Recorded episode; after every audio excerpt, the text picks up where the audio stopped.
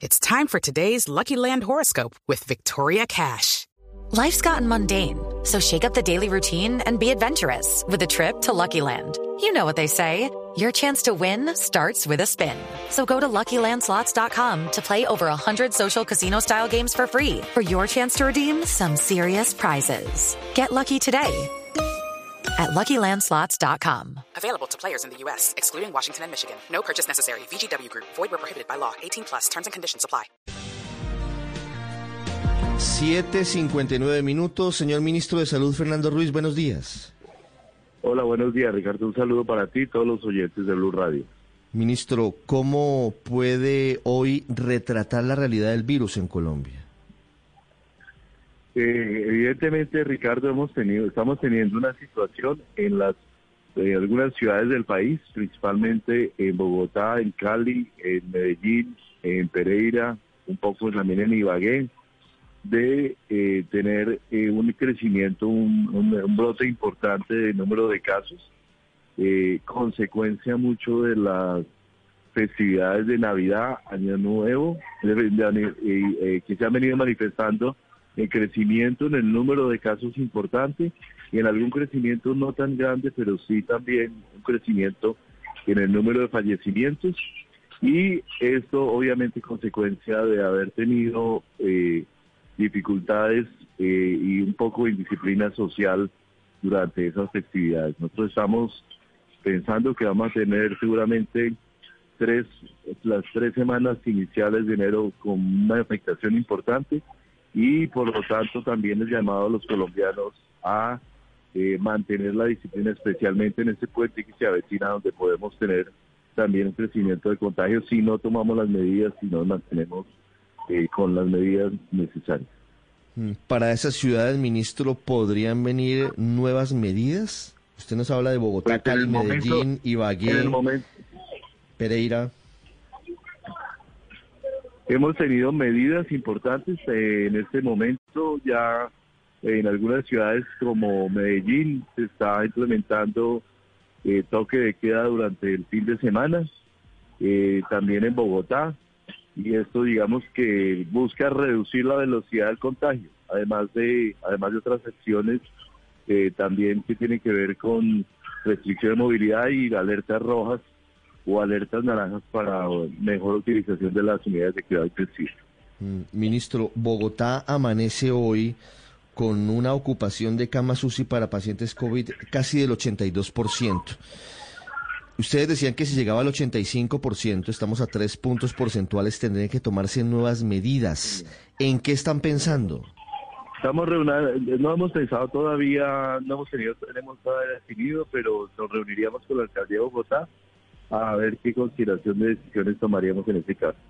Mm, ¿Podrían ser nuevos cierres de localidades, unas adicionales a las que hoy están Yo bajo aislamiento hay mirar, eso hay que mirarlo, eso hay que mirarlo con bastante reserva, dado que los elementos de localidad en general eh, no tiene un efecto sobre ge- generalizado cuando la afectación es general prácticamente en toda la ciudad. Obviamente hay unas localidades que tienen mayor afectación, pero lo que estamos viendo es un crecimiento en la positividad prácticamente en toda la ciudad.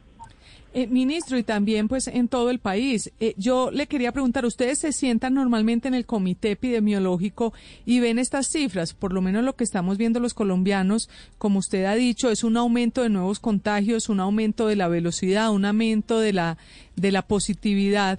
Esto, usted nos habla de que sería duro durante las tres primeras semanas de enero, pero ¿qué puede detener este impulso que traemos?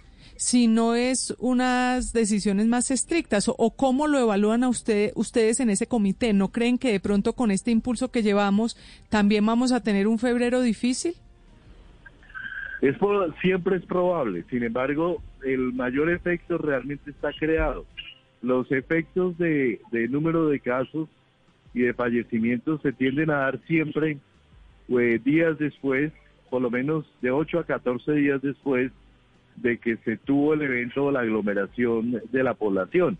Entonces, lo que- la foto que estamos viendo hoy corresponde a exactamente el 24 de diciembre, que fue la fecha en la que tuvimos, digamos, una mayor aglomeración y todo lo que venía de atrás, que ya son personas que están en este momento hospitalizadas en camas de cuidado intensivo. Acordémonos que en promedio estamos entre 12 y 14 días de permanencia en una, cuidado intensivo.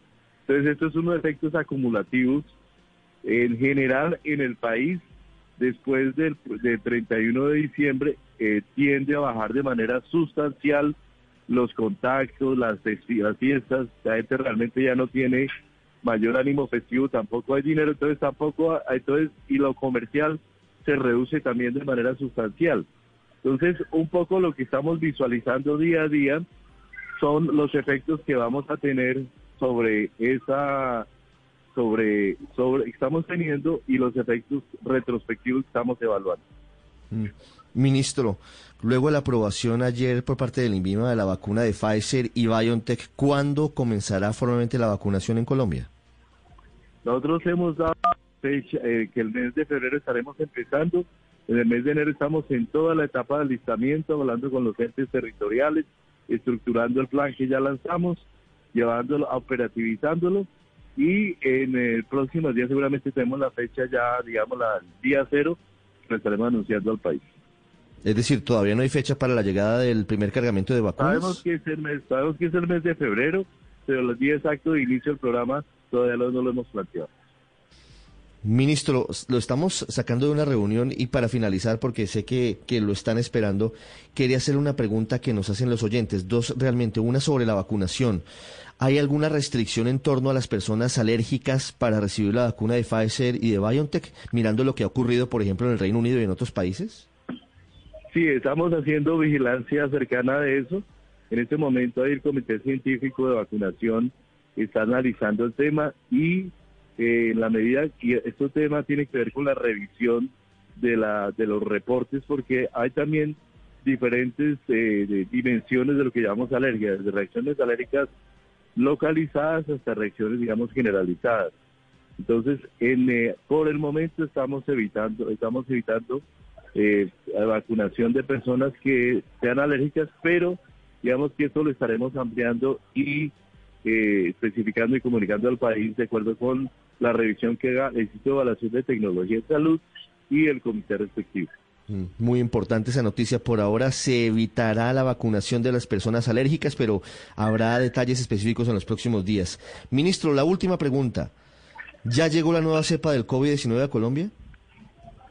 Todavía no ha llegado. Estamos haciendo lo que se llama vigilancia genómica, que eso quiere decir a algunas de las personas que llegan a Colombia le estamos tomando la eh, tomando eh, muestra de sangre para establecer el tipo genético del virus que están que los puede estar afectando y con base en eso establecer, digamos, más de, vamos a completar 40 pruebas hasta el momento, ninguna resultado positiva, pero la realidad es que el virus, esa cepa va a llegar, eh, va a llegar, nos va a afectar probablemente en el número de casos, pero la letalidad lo que se ha visto hasta ahora es que no tiene una afectación diferente.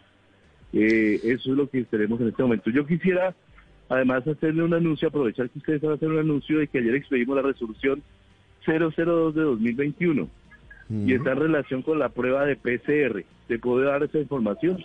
Ministro, ¿y qué tiene esa resolución, la 002 de 2021? ¿Qué cambia frente a las pruebas PCR? Es muy importante. Nosotros habíamos dicho y mantenemos nuestra posición de que el, eh, la tutela y la, la decisión que se planteó de aplicar prueba PCR desde fuera del país era tiene unas condiciones de imposibilidad de cumplimiento a nivel nacional. El juez en su en su aclaración que hizo el último día antes de salir a vacancia judicial abrió suprimió la cuarentena obligatoria aún con prueba negativa y abrió la posibilidad para eh, hacer la prueba en Colombia. De manera que aprovechando ese tema, entonces hagamos esa resolución bajo la cual, primero, cualquier pasajero que venga a Colombia puede hacer la manifestación verbal de que por, alguna razón no pudo hacerse la prueba en el país de origen. Acordemos que en, esos, en muchos países no se toma la prueba, no se le toma a personas que no estén sintomáticas o tiene un costo muy alto, la persona puede decir simplemente eh, le manifiesta en el counter del, del antes de abordar yo no me pude tomar la prueba, solamente verbalmente, llega al país, no va a tener ningún problema en migración y cuando llegue al país se podrá tomar la prueba en Colombia eh, guardando eh, aislamiento mientras le sale el resultado. Recordemos que el resultado sale prácticamente de un día para otro. Eso facilita mucho la vida de las personas y en los próximos días también estaremos revisando el comportamiento epidemiológico del país para tomar las nuevas cepas y todo eso para tomar las respectivas decisiones. Es una resolución muy importante, señor ministro, para los viajeros que estaban muy preocupados. Sí, eso aclara totalmente la situación, facilita mucho la vida porque no hay, no se va, no se va a interrumpir el viaje de nadie por no tener prueba y eso facilita la situación para todos. Lo invitamos a las aerolíneas, ya nos hemos reunido con Aeronáutica Civil, con Ministerio de Transporte, con Migración Colombia, ya tienen eh, los días, eh, ayer estuvimos trabajando todo el día en ese tema para que todos lo tengamos claro y no se le pida requisito a los pasajeros que sean innecesarios. Es decir, no lo van a devolver a usted si llega al país sin prueba PCR. Llega al país con el compromiso de aislarse mientras se toma la prueba PCR en Colombia y le dan el resultado. Si es positivo, pues por supuesto tiene que estar 14 días en aislamiento, ojalá sin complicaciones de salud. Pero si es negativo ya puede salir después de que tenga resultado en la mano. Claro, inmediatamente puede reintegrarse a, su trabajo, a todo lo que tenga. Ministro, me cuentan que estamos negociando vacunas con Moderna, ¿eso es cierto? Eh, con Moderna hemos estado hablando, hemos estado hablando con Moderna, con Sinopharm, hablando con Janssen, Janssen ya llegamos al preacuerdo. Y hemos, estamos conversando otros, objetivo es completar la adquisición de los 35 millones, 34 millones de vacunas que necesitamos. Ese es nuestro objetivo. Nos faltan 5 millones. Si sumamos y restamos, tenemos hoy 29 millones. Faltarían más o menos 5 o 6 millones. y ahí está Moderna podría estar, es decir, estamos mirando diferentes posibilidades. Realmente de las vacunas que van adelante nos quedan solamente Moderna, Sinopharm y Sinovac. Alguna de esas seguramente estaremos pensando en adquirir. Nosotros tenemos una aproximación que se llama de portafolio, comprar cantidades, eh, cantidades controladas y no comprarle a un solo proveedor, eh, buscando también y sobre todo que tengamos diversidad de vacunas, dadas las dificultades que tienen algunas de ellas para su logística y en un país tan diverso y con tanto área rural como Colombia, hay que tener vacunas de diferentes tipos, algunas que tengan de mayor facilidad para transporte y para poder hacer su aplicación. Aquí tomo nota, ministro. Moderna y Sinopharm podrían ser los próximos laboratorios con los que el gobierno colombiano alcance acuerdos para completar ese paquete tengo dudas, ¿34 o 35 millones de personas vacunadas? Autorizados son 35.7 35 millones. sí. O sea, eso le descontamos más o menos un millón y medio de personas que ya tienen, han tenido COVID, que están registradas y que tienen inmunidad natural, que es la mejor inmunidad.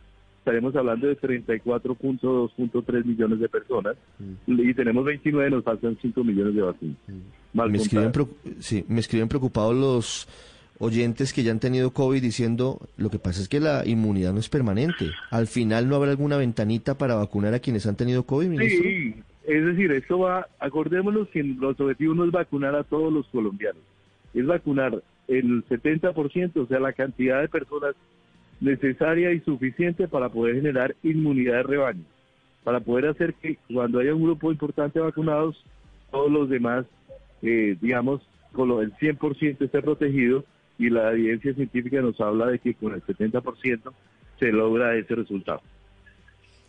Hello, it is Ryan, and we could all use an extra bright spot in our day, couldn't we? Just to make up for things like sitting in traffic, doing the dishes, counting your steps, you know, all the mundane stuff. That is why I'm such a big fan of Chumba Casino. Chumba Casino has all your favorite social casino style games that you can play for free anytime, anywhere with daily bonuses. That should brighten your day a little.